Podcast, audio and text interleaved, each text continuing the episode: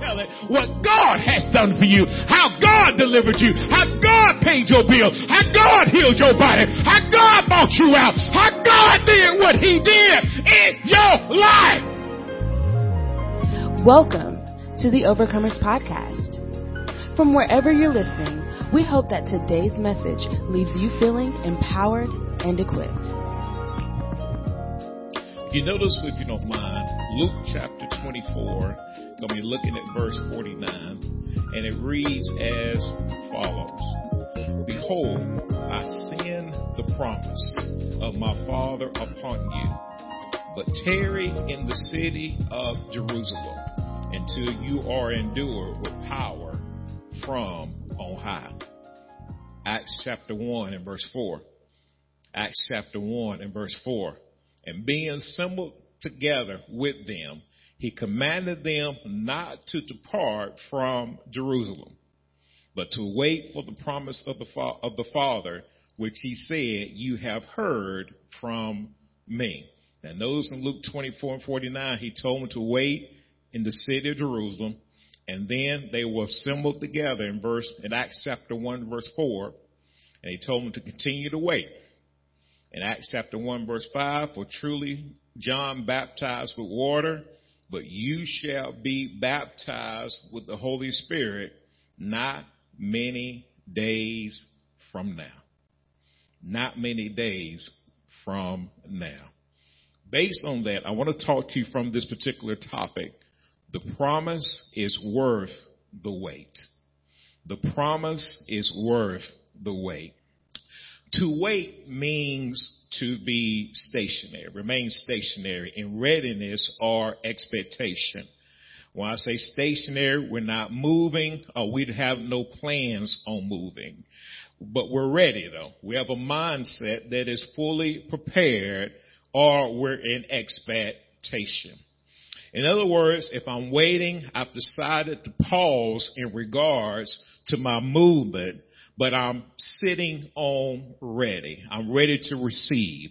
I'm ready to experience that which God has waiting for me. In my opinion, many of us are busy individuals. I would not deny that. But and let, let me say this to you. I believe we're busy physically, mentally, emotionally, sometimes all, all three at one time. physically, mentally, and emotionally. Even when we're not moving physically, our thinking can be moving in ways that causes us to be restless, unquiet, or to lack peace. You could be laying in the bed, but your mind is constantly racing because you are not stationary. You're moving in your mind even though your body is sitting there. You can be watching television, but you haven't seen anything on the television because your mind is constantly moving. You could be in the sanctuary right now and you could be listening to me, but your mind could be racing so fast you're not comprehending what I'm saying. In other words, you're all over the place. You're all over the place. And I, I pray that you're not all over the place. See, I believe that learning to wait is a process. It's a series of actions you have to learn how to take. It's motions that lead to certain results. And we have to pray, seek God's wisdom in how to develop, to evolve, or to mature in that area when it comes to waiting. You have to ask the Lord to help you when it comes to waiting. And as we grow, as we mature, as we learn in this process, we come to understand that the outcomes, the, the people and the places are well worth the wait. Getting our mind right is well worth it. It's definitely useful for us and valuable for us to wait. I've learned over the years that, let me tell you something, I learned over the years that you can rush outcomes. You can rush people. You can rush in the situations uh, that you think you're ready for, but in many cases, you were not ready as you thought you were. For example, people may ask for certain responsibilities in ministry, such as teaching or preaching, preaching, yet they're not willing or faithful to do the things that, such as study, meditate on the Word of God, not just read it, but to receive and give revelation knowledge of what they have received. And I need to be excited about hearing the Word of God. I don't need to rush what God is speaking into my life. And I've learned that as you continue to study, you continue to read, you continue to meditate, if you allow God to do it, He'll give you revelation about your circumstance and your situation. In fact, that, therefore I found out that private devotion time is one of my best times. You know why? Because God talking to me. I love y'all, but God talks to me first before he, ta- he can even get my mind right so I can talk to you. Glory be to God. And, and, you need to have that mindset that you talk to Jesus first before you pray. Talk to Jesus first before you lead auxiliary. Talk to Jesus first before you minister a song. Talk to Jesus first before you play an instrument. Talk to Jesus first, first before you serve in a capacity because God can get your mind together. How many know God can get your mind together? Woo! You don't believe me? Look around the sanctuary. Raise your hand again. Oh, God got all these minds together. And, and, and listen, you see how calm they look. They sitting here and they're pretty white and they look, look good and so forth. But sometimes you don't see all the thoughts going around their mind. They can be sitting calmly, but their mind is like a, a freight train just running and running and running and running and running. And it's, ooh, is it going to stop? But the Lord knows how to regulate our minds. I have to patiently wait and allow God to develop me, anoint me, prove me. It's a process that is worth the wait. Why? To help other people. Help other people when I share the gospel of Jesus Christ with them. When I pray for them. When I minister to others. It's worth the wait.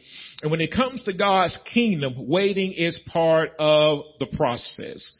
And we see over in Luke, excuse me, yeah, Luke 24. Jesus is having a conversation with his disciples. In fact, it appears he is stirring their faith and expectation that something great and powerful was about to happen or basically has happened and was continuing to happen. Something that would be beneficial to them, useful and excellent for them. And we first want to look at Romans 10 and 17. Romans 10 and 17 reads as follows. So then faith comes by hearing and hearing by the word of God.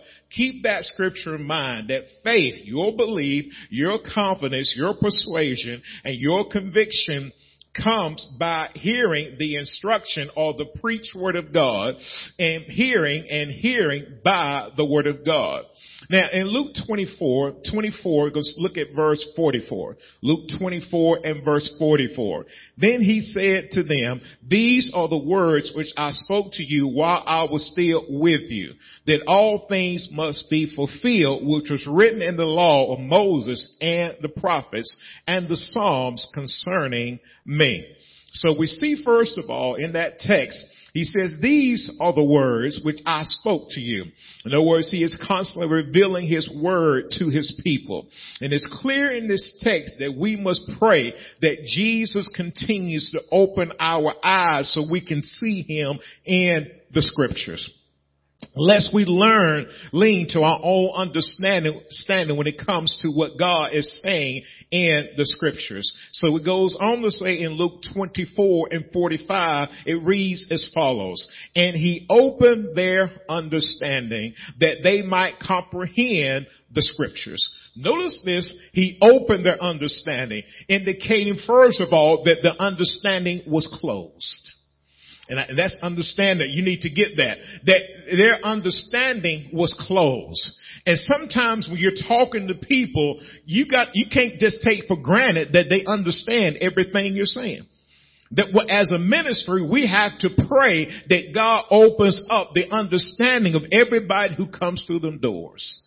Everybody, not just me, but everybody needs the understanding to be open. In other words, cause them to understand, open up their mind so they can think and have uh, able to judge matters and have desires that may they can comprehend or join or connect in their mind to the scriptures. So I want God to help me to understand the scriptures. So I'm not just praying that I understand it, but I'm praying that all of us in this sanctuary understand the scriptures. It, listen, when you sing in a song, I pray that everybody understands the songs that we're singing. I pray that if you teach Sunday school or Zoom Bible study or have a meeting, I'm praying that our understanding will be open. We can't take for granted that somebody is quote unquote spiritual, that they understand what the Spirit is saying in this hour. Mm-hmm. Because you can get confused and thinking, oh, I, I'm sure they understand what I'm saying, but in some cases their mind has not been opened up to it yet. They're singing a song, but they really don't know what they're singing. They're, they're doing a particular task in ministry, but they don't understand the significance of what they're doing. Listen, they, they may be doing something in ministry, and you may think because they got a title behind their name or in front of their name that they understand what's going on. But that, that's, that not necessarily the case in every time. We have to pray that everybody in this sanctuary understands the scriptures. We got to pray that. And listen, we can't, listen, you going to me. I pray that everybody understands the scriptures. Well, Pastor, if you got senior ministers, I pray that everybody understands the scriptures. I'm meeting with the pastor. I pray that Pastor Dobbs understands the scriptures. Nobody is, is uh, uh, it's going to be a result. nobody is uh, exempt from that particular prayer. We all pray. And see, that's why I'm learning there are levels to reading the Word of God. See, we can read the Word, then we can read the word with an understanding to the point that we think on the word after reading it. We can also read the word in a manner that we are thinking on it, but we're also making connections to the word of God. We are seeing and operating in the relevance of the word of God. And then we can read it to the point that we see ourselves in the scriptures. And that is a powerful revelation. We can see yourselves in the scriptures. And as we see this text, it takes Jesus to open up our understanding to this particular level. And as Jesus opens our mind and causes us to understand, it's easy for us to think, to talk, and behave and receive that which is promised. That which is declared to us that it will happen to us because we have a better understanding of what the Lord is doing. I'm praying that by his stripes I'm healed. I'm not just reading a scripture, but I believe that I am healed by Jesus' stripes. I believe that God has power to heal. I believe that God has power to deliver me from every point of sickness and disease in my life. Why? Cause he did it for so many people in the Bible. He did it for the one with the issue of blood. He did it in the Old Testament, raised people up that were dead. He did it, amen, for people that were blind who couldn't see. He raised up people. He did it. Not only did he do it, Peter did it. There was a man, a woman, excuse me, a little girl that was sick and he went and prayed for her and she got back up. And I said to God, if you'll do it for them, You'll do it for my sister. You'll do it for the one in white. You'll do it for my brother. You'll do it for them. Why? Cause he's the same yesterday, today, and forevermore. And he is not a respecter of persons. He'll do it for you just like he'll do it for me. If God say he'll supply a need, I'm looking for God to supply the need. I don't know how God gonna do it every time. I'm, just, I'm not caught up in how we do it. I'm caught up in the God who supplies the need. My confidence is in the one who supplies the need. And that's the God I want to serve. Because I know God can use anybody. God told Peter to go, go fishing. And the first fish you catch, take the money out of his mouth. I've been fishing a lot of days, my brother. I ain't never seen no money in a fish's mouth. But that day, that's how he supplied the need. So God knows how to meet needs that may mess with our minds. But the bottom line is, his word did not return back to him void, but it accomplished everything he sent it out to do. He supplied the need. He supplied the need. And that's what you're looking for God to do. You're looking for God to open up your mind so you can receive the word and then the promise of God become manifest in our lives. Now, a day like Pentecost, it reminds us of the promise of the outpouring of the Holy Spirit. That's why it's important that we understand the promise of the Holy Spirit, the value of that promise, so that we can wait for Him in confidence and expectation that it will manifest. And you see here in Luke 24 and 49, behold, I send the promise of my Father upon you, but tarry in the city of Jerusalem until you are endured with power from on high. Notice it says, behold, I sin. It's, it's going before you. I'm appointed something for you. It's at a certain place in time. What am I sending? I'm sending the promise. I'm sending a declaration that a blessing will happen of my Father upon you. But notice what he says, but tarry, settle down, settle down. Hey, don't be anxious. Dwell there. Wait in the city of Jerusalem until you are endued with power from on high. See, it's important for us to grow and mature in the process of waiting on God. Regardless if we're getting saved, a babe in Christ, or been a believer for years or decades, it is important that we wait on God. See, some blessings that God will order to be sent to us in such as the promise of the Holy Spirit will require us to settle down in Jesus. Settle down in His Word. Settle down in His presence and expect an outpouring of the Holy Spirit. Notice what we, what we can expect according to Luke 24 and 49. Behold, I send the promise of my Father upon you, but tarry in the city of Jerusalem until you're endured. You're put on. You're clothed with power, with strength, with, with ability, with power to perform miracles from on high or from heaven. See, this power comes with influence. It comes with peace. It comes with prosperity. And the power of the Holy Spirit comes with the resources and the power of angelic armies and forces. This is not just any ordinary power. This is power from on high. And it's an inherent power that allows us to have divine ability and divine abundance.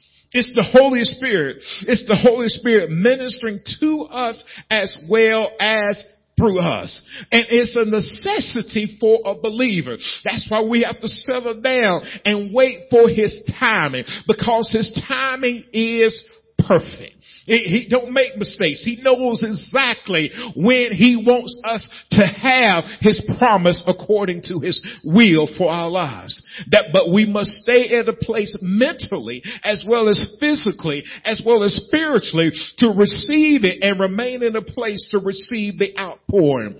And that is so important that we don't get moved away by letting the enemy take us away from the place that God wants us to be at. Cause the promise was promised for a certain time at a certain place. And the problem was because I'm to give you just a little uh, sneak into the uh, to the movie. There were 500 people that heard about it, but only 120 came to the upper room. That means some people got sidetracked by something along the way. And I don't want us to miss out on what God has for his people. Let, don't let the enemy sidetrack you away from the promise of God by promise you something that he can't deliver on no way. By offering you something that take you away and he got nothing better to offer you. We must stay in line with the promise. Now, in Acts chapter 1, let's go to Acts chapter 1. Acts chapter 1, we'll start at verse 1. Let me get, let me get my Bible over here. Acts chapter 1 and verse 1. The disciples were determined to put in action what they had been taught in the book of Acts. They were, they were determined. So we read on here in Acts chapter 1, starting at verse 1. The former account I made, O Theophilus, Theophilus, of all that Jesus began to both do and teach until the day in which he was taken up after after he, through the Holy Spirit, had given commandments to the apostles whom he had chosen, to whom he also presented himself alive after his suffering by many infallible proofs, being seen by them during 40 days and speaking of the things pertaining to the kingdom of God. So we see here in Acts chapter 1 and verse 1, the former account I made, O Theophilus, of all that Jesus began to both to do, to produce, to carry out, and to teach. So he was carrying out things, he was teaching, he was imparting instruction, he was instilling doctrine. Now, remember this, let me bring something to your memory so we'll all be on the same page here. This is after Jesus had rose from the dead and it came back, alright? Everybody understand Jesus was buried. He arose from the dead. He's back. Now he's ministering. Now Jesus is ministering. And so we read here he's, he's doing things and he's also teaching. In verse 2, until the day in which he was taken up after he through, uh, through the Holy Spirit had given commandments to the apostles whom he had chosen. So now Jesus is giving commandments.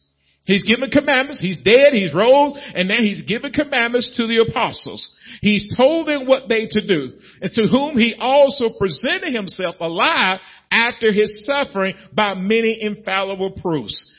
Being seen by them 40 days and speaking of the things pertaining to the kingdom of God. So the Bible says after he had died and risen, 40 days has taken place. 40 days has taken place. So now 40 is significant when it comes to God. In fact, I believe truly that God, that 40 is one of God's, uh, times that he uses to test people. Remember Moses, the children of Israel were in the desert 40 years. Jesus was tempted in the de- tempted 40 days and 40 nights. So 40 is significant. And here we are reading about 40 again. So 40 is something significant to God. And so, and, and why do I think that 40 is significant? He shows back up and gives them more instruction on the 40th day. Remember he had told them to wait in Luke 24 and 49. I want you to wait. I want you to wait. 40 days had passed, and so now he's reminding them, I, I need you to keep on waiting. But I'm giving you instructions. And so you must understand, and let me bring this to us today. Many times God will make you a promise but he never tells you the exact date he's coming, gonna do it, right? So he brings you back on a Sunday and he tells you, keep on waiting. Y'all got that, right? Well, I, you're not out of debt yet. He said to keep on waiting. Your body's not completely healed yet. Keep on waiting. Listen, I'm not told deliver yet. Keep on waiting. I haven't forgot about you. It just, I haven't manifested what I told you I'm going to do. But in the meantime, I'm gonna give you commandments. I'm gonna give you charges. I'm gonna give you stuff to do. I don't want you to sit around looking up at the sky waiting for me to fall down. I need for you to keep the word moving. Are y'all following me here? I need for you to keep on witnessing. I need for you to keep on loving your neighbor. I need for you to keep on being a disciple. I need for you to keep on learning the word. I don't need you to talk well, it ain't come to pass. It must don't work. No, it's gonna come to pass. We just got to keep on working it. Because why? We're faith walkers. We walk by faith and not by sight.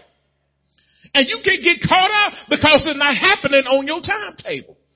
You know some people are. It don't happen on my timetable, so it must not go work. The nerve of you. The nerve of you. You think you all that important? This got to happen on your timetable? You pray, it don't happen, so God must not be God? Well, who are you? Why are we so quote unquote spiritual that if it don't happen by this day, then it's not going to happen? Some of us need to repent and say, God, I'm so sorry.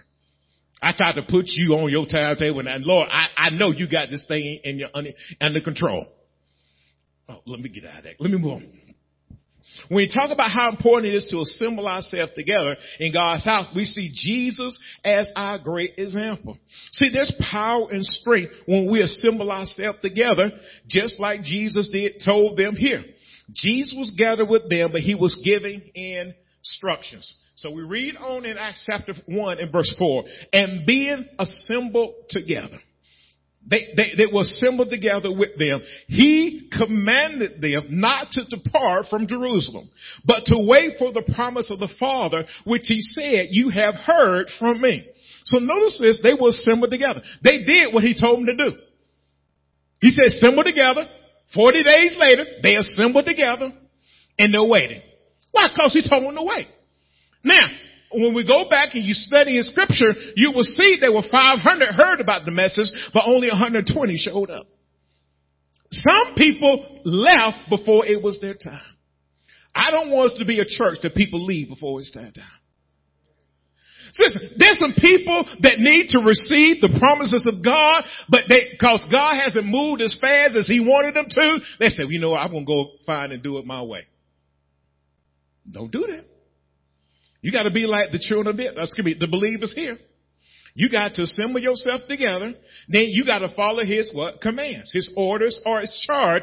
And notice what his, his order was. Don't depart. You know why I told him that? In my opinion, cause some departed. Some left. Some went their way. He said, but wait for the what? Promise of the Father, which he said, you have heard. Notice what he said. From me.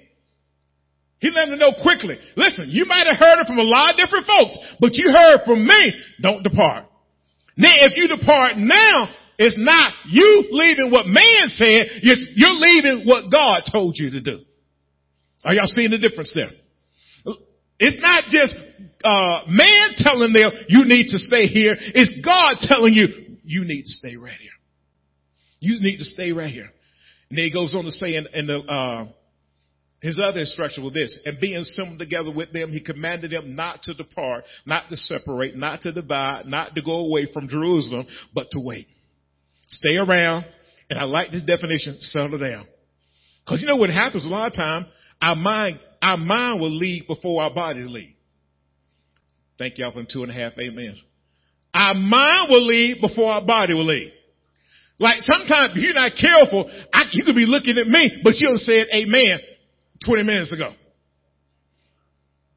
And you're not hearing what I'm saying because your mind has said amen. I'm, I heard what I need to hear. I'm moving on to the next. Nah, we gotta stay here. We gotta settle down in our minds and hear what the Holy Spirit is saying. Because you may get a word here at 10 minutes ago, but there'll be another word coming around your way in just a few minutes. He says, wait. I've got a promise for you. I've got something I need to give you that's in relation to the promise I made to you. Mm, I need that, God. I need what you got for me, God. I need to settle down. I need to pause and expect. I'm looking for God. I'm selling down. I'm selling down, not in my, not just necessarily in my body, but in my mind. And I'm expecting for God. What is He going to give me? The promise. The promise of the Father, which he said, you have heard, and I like how he put this, from me. Woo-wee. He let them know, listen, I know I got disciples here and I've got those in leadership here, but this comes from me. And you got to know when you're in the sanctuary what comes from man and what comes from God. When it comes from God, you say, hey, I ain't playing with that right now. Cause sometimes you can hear a word, like, okay, Pastor, Pastor Dobbs said this, but really, oh, that's God talking to me right there. That's God speaking to me right there. Oh, God, he's saying, wait. Oh, Pastor, he ain't the most patient person in the world. I know that didn't come from him. So I know that must be from God. You gotta understand something. You, you gotta look at some scripture like, oh, I heard what Dick said earlier, but Dick didn't get that from himself. Dick got that from God. I need to follow what he's saying so I can get, make sure that every time I give, I go back to my experience with God and say, hey, he did it then, he'll do it again. It's sad when, when they go, you go back to your experience, you see God bring you out, but yet you decide not to follow him. Well, that's a sad place to be in. And they, and then people act like trouble ain't gonna come no more. You, you ever know some people? They act like trouble ain't gonna come no more. Okay, well, he got me out of this. I, I'm okay now because you don't feel any pressure on you. I give you a few more months. A few more months, a few more years. I, I'm not trying to wish doom and gloom on nobody. But this is life, y'all. Life is real. Life is real and you can play with God all you want to, but life is real. I want God to say, I want to be quickly to repent and say, God, I'm so sorry I messed up. Not have to repent of me doing all the stuff back here and catching my way up to here. I want to be able to say, God, forgive me. Let me move forward from here. God is a merciful God, is he not? Thank God for his mercy. Jesus told his disciples and he is telling us today, stay put. Don't get separated and divided mentally or physically and wait for the promise. Get settled down in your physical location, but also in your thinking and your talking and in your actions in your mind. And so we got to watch for our mind. Our mind will take us some places, y'all. Ooh, wait. Boy, I'm telling you, our mind will take us some places. And for those of you, and there's nothing wrong with this, but you got to learn how to put it under subjection to the Holy Spirit. For, for people that love to think a lot, you got to really pray for your mind. Cause your mind be gone. Now for some of us who get to settle down, we can watch TV and just zone out. That's different. But for some of y'all who, your mind just be, you can't hardly watch television because your mind is, tell, you, listen, five or six things that happen, and you're like, what happened? you have to go back. Why? Because your mind won't settle down. So we have to look, do what he says in the scripture, let the Holy Spirit teach us how to settle down our minds. Tell it our mind, settle down our mind. See, man can help us to get to a certain place in God through encouraging us, minister us, praying for us, and actually baptizing, immersing, immersing us in water. But we can't stop there. See, the baptism and immersion in water is great, but the baptism immersion of the Holy Spirit, it takes it to another level. Woo, that's why the Lord knew we needed power. Woo, power. We need power. Not just any power, but Holy Ghost power. Power to live a life of abundance. Power for an ability and peace and prosperity and victory in Jesus. That's why he lets the disciples know. I'm taking you higher. I'm taking you higher. Then Acts 1 and 5. For John truly baptized, immersed with water. You, excuse me, excuse me, baptized you, but you should be baptized with the Holy Spirit not many days from now. So remember now, he said, I'm going to be baptizing you. Yeah, you were baptized in water, but you should also should be baptized with the Holy Spirit. You're going to be baptized with the Holy Spirit. You're going to have the character and the personality of Christ when you baptize. See, not only will you be baptized in water, but you're going to be baptized with the Holy Spirit. You're going to have the character and the nature of Christ. And see, I love that about God because see, that helps me to live this Christian journey in the nature of Christ. It, listen, when I go to work, I don't need to lead the baptism here. I need to take this with me. Because when I go to work, I need the nature and the character of Christ. When I do my business, I need the nature and the character of Christ. Woo, wait. Real, real quickly, lift your hand, lift one hand, one hand real quickly. Father, I pray that you baptize every one of them with the nature and the character of Christ. In Jesus' name we pray. All right, let's go a little further. So we're getting ready, we're getting, we're setting an atmosphere now. The Holy Spirit is ministering and He's talking to us even as I talk to you. But notice this, they started asking questions as to what they thought his purpose should be instead of what it actually was. We see in Acts chapter 1 verse 6 through 7. Therefore when they had come together, they asked him saying, Lord, will you at this time restore the kingdom to Israel? And he said to them, it is not for you to know the times or the seasons which the Father has put in his own authority. See, Jesus let them know this was not what this is about. Because this wasn't the first time they asked him about, are you getting ready to come and take over the kingdom? This was a constant question because everybody thought he was going to take over the kingdom of that particular time. But he said, no, that ain't about my kingdom. In other words, I'm not getting involved in politics. I'll let that sink in for a moment. He said, I'm not getting involved with it. I see it, but I'm not getting involved with it. Cause why? I've got a bigger kingdom that more power, more authority, and if I get the kingdom in you, you can deal with the politics. Oh, look, Lord, look how y'all looking at me. Acts 1 and 8. But you shall receive power when the Holy Spirit has come upon you and you shall be witness to me in Jerusalem and Judea and Samaria to the end of the earth. But you shall receive power. You're going to lay hold of what power? Strength. God's strength.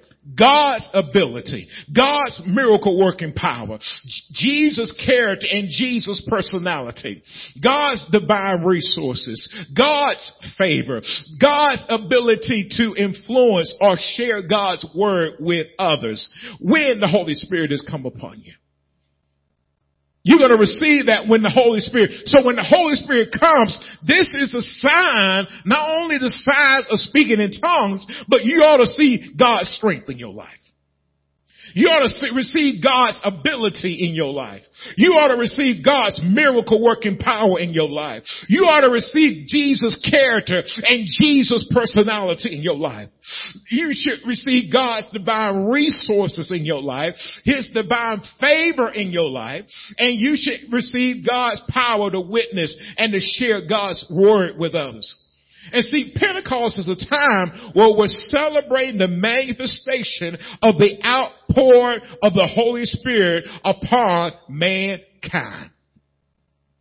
See, the more that the Lord opens the scripture to us, just as he did in Luke 24 and 45, we're able to appreciate the importance of waiting for the promise to fill us, recharge us, and refresh us. In fact, we expect for God to do what he said according to his word. That's why when we pray and we study scriptures and have devotion time and come into the house of God, we expect to be recharged, we expect to be refreshed, and we expect to receive an outpouring of the Holy Spirit to feed, fill us.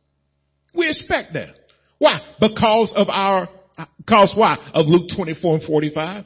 And he opened, he opened their mind, caused them to understand their un, excuse me, their understanding that they might comprehend the scriptures. See, Pentecost is a day of celebration. It's a day of thanksgiving. It's a celebration of one of the Lord's feasts. Now let's go back for a moment. I want to give you just a tad bit of history concerning what was happening in this particular day. Because this was not their first time they were celebrating, and they didn't really call it Pentecost then. It was called something different, which I go over here in just a moment. So in Leviticus 23, and you can just follow me as I read this, Leviticus 23 verse 1 and 2. And the Lord spoke to Moses saying, speak to the children of Israel and say to them, the feast of the Lord which you shall proclaim to be holy, sacred, and separated, uh, by God, excuse me, holy convocations. Convocation means to call together, uh, of the many feasts. And see, Moses obeyed God and proclaimed God's message to the children of Israel. And when he did, there were several feasts that were talked about the feast of unleavened bread, which is Leviticus 23 and verse 6. The feast of first fruits, which is Leviticus 23, 9 through 14. And the one we're dealing with now, the feast of weeks. You, you find this in Leviticus chapter 23, verses 15 through 21. Let me read Leviticus 23, 15 through 21, so you, you can understand why they were gathered together. Why they were gathered together. And you should count for yourselves from the day after the Sabbath, that from the day that you brought the sheep of the wave offering, seven Sabbaths shall be completed. Count 50 days, Leviticus 20, excuse me, verse 16. Count 50 days to the day of the seventh Sabbath, then you shall offer a new grain offering to the Lord. You shall bring from your dwellings two wave loaves of two tenths of an ephah they should be of fine flour. They should be baked with leaven. They are the first fruits to the Lord. And you should offer with the bread seven lambs of the first year without blemish, one young bull and two rams. They should be as a burnt offering to the Lord and the grain offering and their drink offerings, an offering made by fire for a sweet aroma to the Lord.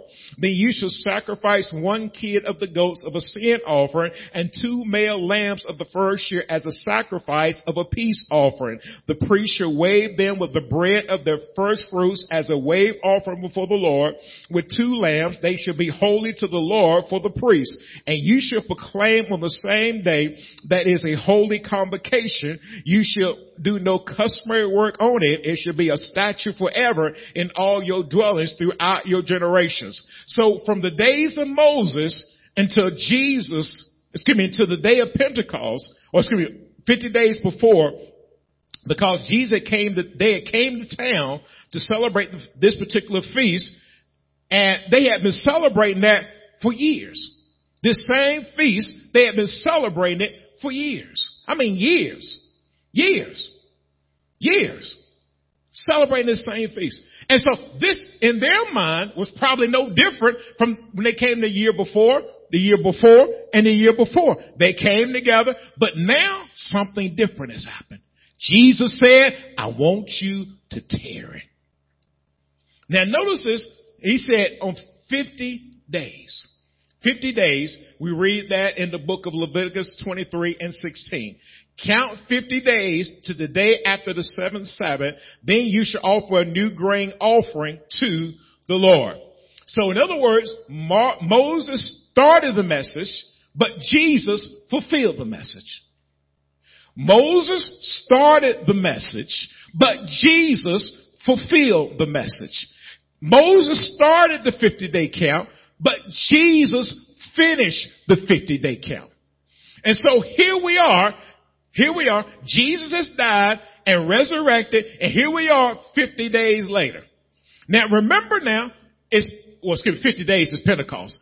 But it's been 40 days and Jesus stepped in and says, keep on waiting. Remember, it's 50 days, but remember he stopped, he came up 40 days later and said, hey, keep on waiting. I'm giving you commandments to keep on waiting. And we read, of course, over in Acts 1 and 4, and being assembled together with them, he commanded them not to depart from Jerusalem, but to wait. Stay where you are. Keep your mind here. I know you're saying it's not going to happen, but stay right here. For the promise, the promise, a declaration or assurance that one would do a particular thing will happen. It is of the, excuse me, the promise of the Father, which he said, you have heard from me. So the question would be, he told them to wait. Would it be worth their wait? Would it be worth the wait? Now, Jesus is telling them to wait. I told you earlier, not everybody waited. It, they would, they did not think it was valuable enough for them to wait. But I gotta ask the question now, do, when we hear the promise of God, do we wait on God? Or do we think what he said?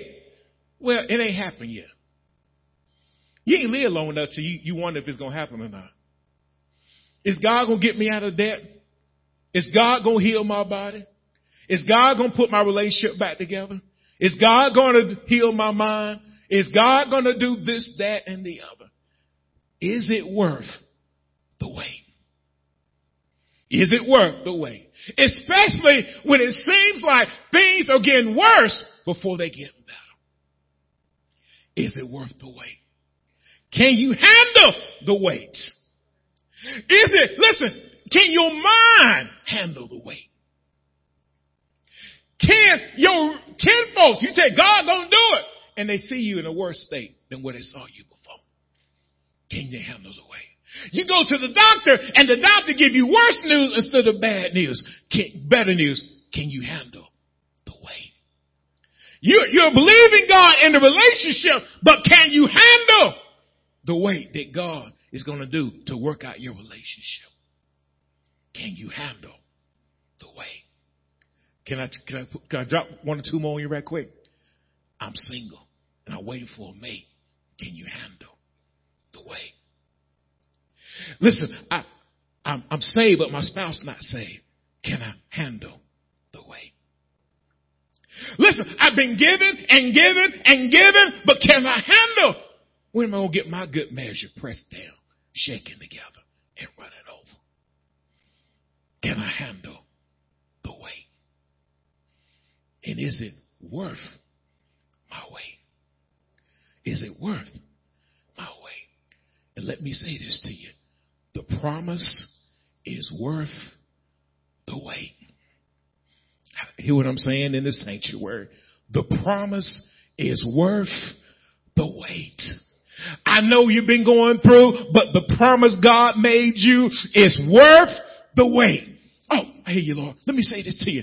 The enemy will try to give you another outcome that don't line up with scripture and tell you that that's better than what God has promised you. The enemy will tell you, hey, go ahead and do this, that, and the other. And you know it don't line with the word. And he'll try to paint a picture. And let me say this to you. The picture look good. And sometimes the picture in 3D. Is 3D a word, I guess is it? It, it got all the dimensions. It got all the fine points to it. It looked good. It it it, it smelled good. It sound good. It, it messed with the eyes. It messed with your uh, your ego. It does all this. It looks like it's going to work, but you know that outcome is not going to be godly. Cause why? It's not worth the wait. I know it looked like it's worth the wait, but it's not worth the wait. It's not worth the wait. But what God promised you is well worth the wait. It's worth the wait. Let's go to Acts chapter 1 and verse 8. Why is it worth the wait? Because you're going to receive power. You're going to receive power. Oh, oh, Pastor, well, I, I, I thought that. Now, you're going to receive power. Before the manifestation comes, you're going to receive power. Power. You're going to receive strength. You're going to receive ability. You're going to receive moral strength. You're going to receive resources rise from numbers when the Holy Spirit has come upon you and you should be witness to me in Jerusalem and Judea and Samaria and to the end of the earth. Let me say this to you before you get the manifestation, you're going to get power. Power. Oh, good God Almighty. Boy, this is good to me right now. Watch this before you get the manifestation of your deliverance, you're going to get power to make it to your deliverance. Before you get your manifestation of being debt free, you're going to be giving and you're going to keep on giving and you're going to keep on giving and you're going to see God do great things in your life. You're going to get the power to give. Watch this. If God knows you can give when you didn't have it, He knows you'll give when you do have it. Listen, if God knows you'll praise Him in the middle of your trial and your tribulation, He knows you'll praise Him when you come out. Why? Because you, He's just, He knows that you know that He's the same God yesterday, today, and forevermore. Why? Because He opened up your mind to the scriptures. You see God for who He really is. See, can't nobody take away your experience with God because you've already experienced Him and you saw God show up and show out in the middle of what you were going through. Man, can you imagine how Job came through and he went through that horrendous trial and he still came out talking about how good God is, how wonderful he is, and Job went through a tremendous trial.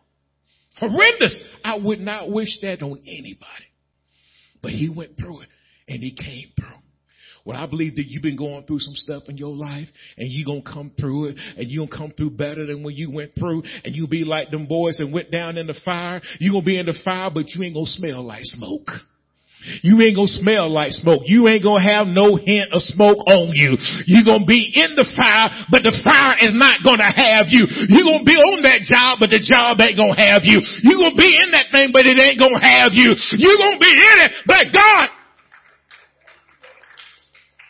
And you know if God bought you out once, as Dee said earlier, and he bought you out once, and he bought you out again, and he done bought you out 22 times, why are you doubting God? that can bring you out time number 23. Some of us got involved so many times we stopped counting years ago. years ago. But we have not forgot the experience that we had with God. Some of us are here today because of the grace of God. It ain't not because of what we did, but God's grace. And so we see that his way is worth, the promise is worth the wait. The promise is worth the wait. Hallelujah. Woo! Thank you, Father. And see, God will give you power, strength that goes beyond human strength. It's divine strength. See, power, He gives you, give me, He gives you ability, intellect, and resources. He also gives you ability to complete the task at hand or the assignment that you have from God. It's divine and moral strength that helps you to think and talk and conduct your life according to the written and revealed word of God. See, in our own personal walk with Christ, the law is well worth the wait to receive the power that comes from the Holy Ghost, which is essential in our everyday life. See, we need the Holy Spirit in our devotion time, our business, our relationship, raising our children, our careers, our jobs, our family, and the way we think talk, and conduct our lives. We need the Holy Spirit because the Holy Spirit is worth the promise. How, is worth the wait. How many believe the Holy Spirit is worth the wait? Now I'm going to go in Acts chapter 2 verse 1 and, uh, 1 through 4 and close it out. So in Acts chapter 2 verse 1, uh, it reads as follows. Let me get my Bible. I'm sorry. Acts chapter 2 verse 1. And when the day of Pentecost was fully come, they were all with one accord in one place. So notice this. When the day of Pentecost, it's the 50th day. Now, let me say this to you. Remember he came to them the 40th day and told them to keep waiting? Now it's day number 50. Now, let me say this to you. What we're about to read about, they had no idea what's going to happen in my opinion. This is something they get ready to experience for the very first time. Now let me say this to you. I don't even read any Bible reference they can go to. There's nothing in the book of uh, Exodus or Deuteronomy or Isaiah or Psalms or anywhere else that can give you what they get ready to experience. So now when they get ready to go and experience this, this is something that's going to be unique to them. And, and, and something that is going to be profound. I mean, it's life changing. When they get ready to receive, when they get, what's getting ready to happen to them is life changing. So now it's day 50. Day 50. Pentecost had fully come. They were all with one accord in one place. They had one mind. They had one passion. They went to one another. Why? Because they were waiting on the promise. They were waiting on the promise. Now, I'm not saying they all like the same food, but they, they had, the common denominator was the promise that God had for them. And see, when we're in the house of God, we have to go by the common denominator, which is God's promise. If God say better is here, better is coming, that's our common denominator. If we say bigger is here, bigger is coming, that's our common denominator. If we say we're going to be faith walkers, that, uh, that is our common denominator. One mind, one accord, one place. Our life get ready to change for the better. Get ready to change for the better. Somebody say, get ready to change for the better. And notice what happened in verse 2. And suddenly there came a sound from heaven. Who shut down by And it filled as a, as a rushing mighty wind. And it filled the whole house where they were sitting. Suddenly there came a sound, a noise from heaven as of a rushing mighty wind. And it filled, it made complete, it, it supplied the whole house, not part, but the whole house where they were sitting. See, the will of God is where we will see the manifestation of the promise. The best place to be is in the will of God. The safest place to be is in the will of God. The best place to be is in the will of God. And see, the sound of the noise that came from heaven, it filled the whole house. To me, this is symbolic of how the Lord wants to fill us with His Spirit. I believe God wants to fill every, every young man, woman, boy, and girl in this sanctuary. I'm talking about fill us. I ain't talking about lead, lead, lead, listen, be completely filled. And not only completely filled in the sanctuary, but when you go to work, you're still completely filled. When you go home, you completely feel. When you get in your car, you'll completely feel. God don't want to just feel you here and then listen when you let. Lord, we can't let it leak out, can we? We can't let it leak out, can we? We can't let it leak out through unbelief. We can't let it leak out through doubt. We can't let it leak out through bad reports. We can't let it leak out through anger. We can't let it leak out. Who tells me you can't let it leak out? Can't let it leak out. Can't let it leak out. Verse three.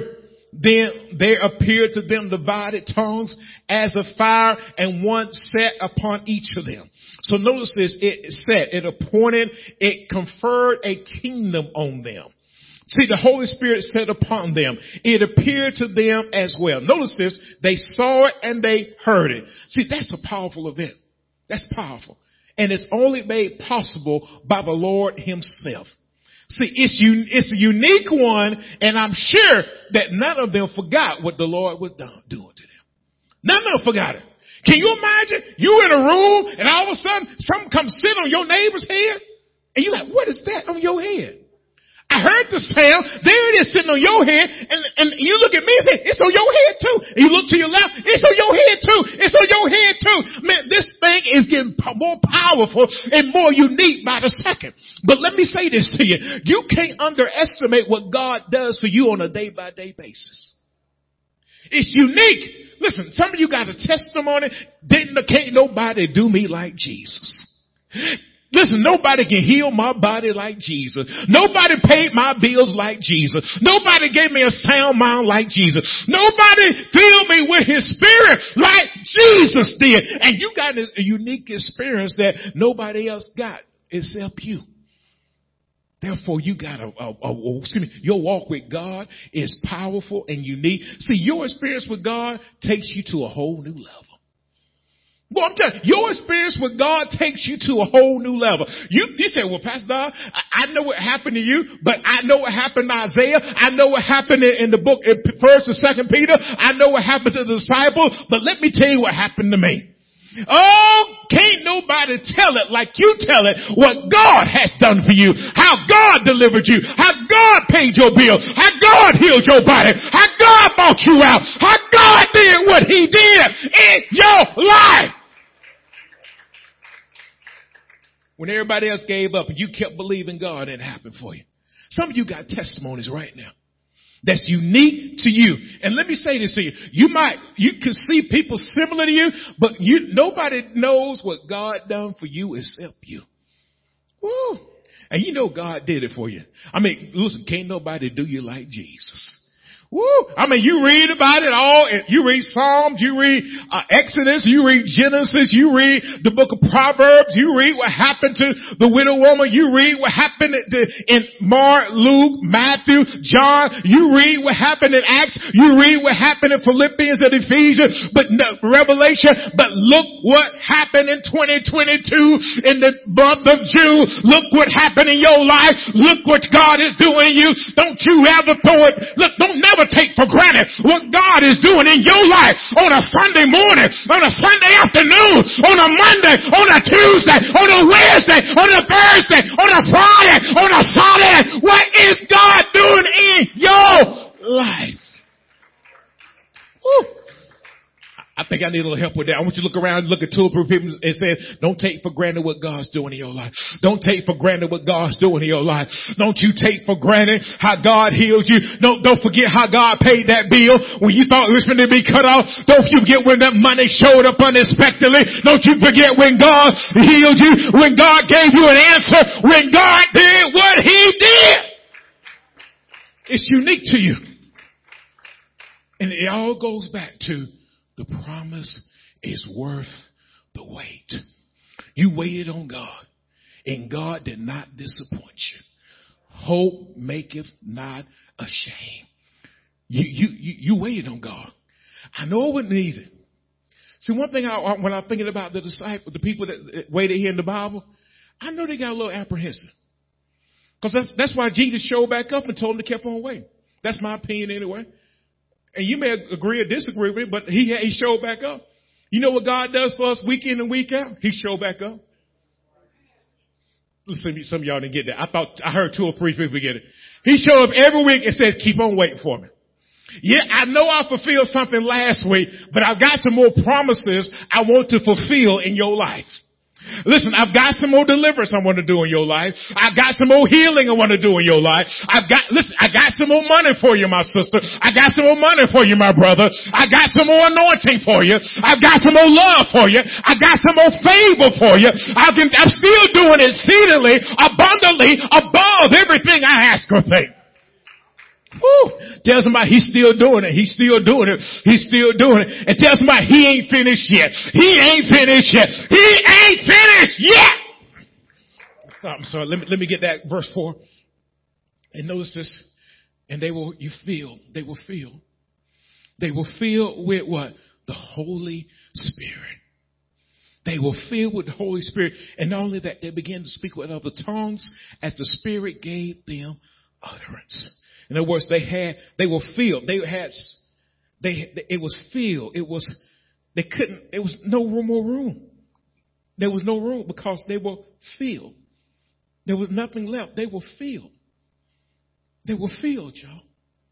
God is filling us in this sanctuary if we'll wait on Him. Let me tell you something. Listen, I don't think God can do it. Let me tell you something. God is still God. God is still God. God can fill everybody in this sanctuary. He's, he's not going to run out of the Holy Spirit because He's not going to run out. He, he's got it for us today. He's got it for us this morning. He's got it for us. And, and the most important thing I see in this text is, it, oh, well, there's so much in this, but one good thing I can see about this is that as you get filled with the Holy Spirit, you see more of the promises of God. You see more of His promises. You see more than just, I'm talking about being filled. You see the favor of God operating in your life. You see the scriptures being opened up to you. You start studying, like, oh, that's what Pastor Al was talking about. I'm here reading on a, on a Tuesday morning and hear God open up the scriptures to me. Oh my goodness. I'm praying and, and, and, I'm not just praying selfish prayers, but I'm praying for others and I'm seeing God manifest that prayer. I'm seeing, I'm witnessing out here and God's giving me words that I, I don't even know where the words come from. I'm knowing scriptures I didn't even know I knew. Cause God, you, you get, the Holy Spirit is ministering through you. He, you you got ability. You on a job now, and now you got know how how to do certain parts of that job you didn't know how to do before. You're, listen, you're raising your children and you wonder how, what you're going to do for this child's life and God is showing you what to do for this child. Holy Spirit is giving that to you. I'm talking about, that's why the promise is worth the wait. It's worth it. God is still doing great work through his people because the promise is worth the wait. Thank you so much for listening to today's message please subscribe to our podcast. And if you're ever in the Villa Rica area, you can visit us at 3193 South Van Wert Road in Villa Rica, Georgia, on Sunday mornings at 10 and Wednesday evenings at 7. You can also reach us at 770-459-6221. That's 770-459-OCC1. Follow us on Facebook at Overcomers Christian Center and visit us online at occvr.org. We pray that you're empowered and equipped in today's world.